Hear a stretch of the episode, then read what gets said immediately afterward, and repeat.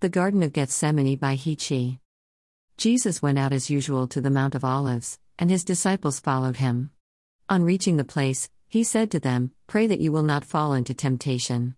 He withdrew about a stone's throw beyond them, knelt down and prayed, Father, if you are willing, take this cup from me, yet not my will, but yours be done.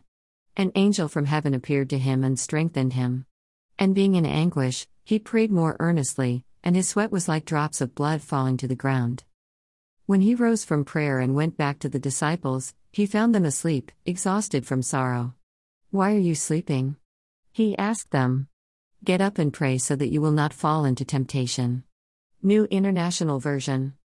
The prayer of Jesus and the sleeping of his disciples presents a contrast of approach when severe stress is upon us.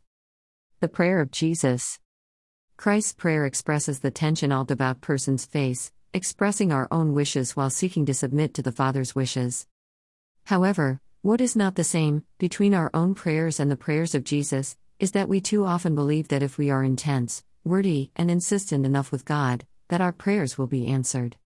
While only feigning a few words about God's will, we put our real efforts into lawyer like presentations of why the Lord should answer our prayers in the way we want them answered. Thus, prayer can too easily become a willful imperative that God grant our demands based in a very limited understanding of the big picture. There is a big difference between willfulness and willingness. We must embrace the latter and eschew the former. Jesus clearly stated exactly what he wanted to have this terrible suffering, especially the pain about to be experienced, taken from him. Yet, he asks this with a willingness to accept the Father's will for his life. Although an angel comes to bring comfort and strength, Christ's request was denied. And Jesus was good with that. We can, following the example of Jesus, unashamedly express our anguish, while at the same time accepting God's will for us, no matter what it may be. Christ in Gethsemane by Michael O'Brien. It was God's will for Jesus to suffer. And Christ not only suffered in the Garden of Gethsemane and on the cross, Jesus experienced the full range of human suffering throughout his life. He knew what it felt like to face continual adversity and hardship. The suffering of Christ helps us make sense of our own suffering.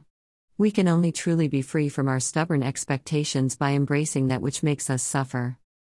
Some suffer through the death of a loved one, some through cancer or a serious health issue. Other believers right now throughout the world are suffering due to grinding poverty and lack of food and clean water. Many others suffer through violence done to them or their families. Because of this reality, some of us may not even express our anguish to God in prayer. After all, what is a harshly worded email, or trying to lose a few extra pounds, or an unexpected car repair, compared to starving children in the world? It's good to keep our life situations in proper perspective, but it is also not good to tell God what He should and shouldn't care about in this world. If the only things that matter and qualify as hardship and difficulty is human trafficking or the terrors of war, then you will soon find yourself plastering a smile on your face and nodding over enthusiastically whenever someone asks you how you are doing. Good grief. I find chronically happy Christians to be insufferable, pun intended. The sufferings of Christ qualified him to be a compassionate high priest, able to help us. Hebrews 2 5 18. A priest is one who stands in between the person and God, making things right with God. Christians possess a union with Jesus Christ because of his suffering, death, and resurrection. He is our champion. He stands with us in our suffering and temptations. The sleep of the disciples. Even though their Lord told them to pray, the disciples nod off in a stress induced sleep. Jesus wanted them to remain awake, and he was talking of more than just physical alertness. The disciples needed to keep watch so that they didn't fall into temptation. Throughout his earthly ministry, Jesus had been warning them that his cross will lead to their own cross to bear. They, too, will have times of trial, so intense that it will be emotionally and spiritually overwhelming. Christ desired the disciples to follow his own example of offering anguished prayer, which is thoroughly submissive to God. So, our great task is to get up and pray. Get up and pray so that no temptation can overtake you.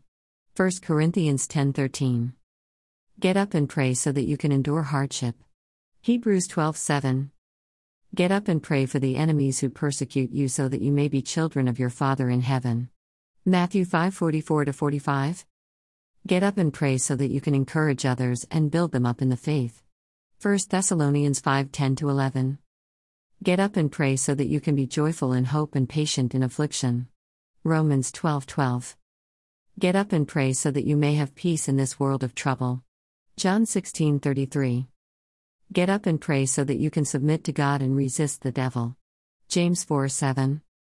Get up and pray so that you will not be overcome by evil but overcome evil with good. Romans 12:11. Get up and pray so that you can submit to one another out of reverence for Christ. Ephesians 5:21. Get up and pray so that you can be the salt of the earth and the light of the world. Matthew 5:13 to 16. Get up and pray so that you can proclaim that the kingdom of God is near. Matthew 10:7. Get up and pray so that you can preach the word with great patience and careful instruction. 2 Timothy 4 1 2. Get up and pray so that you can have confidence in your leaders and submit to their authority, because they keep watch over you as those who must give an account. Hebrews 13 17. Get up and pray.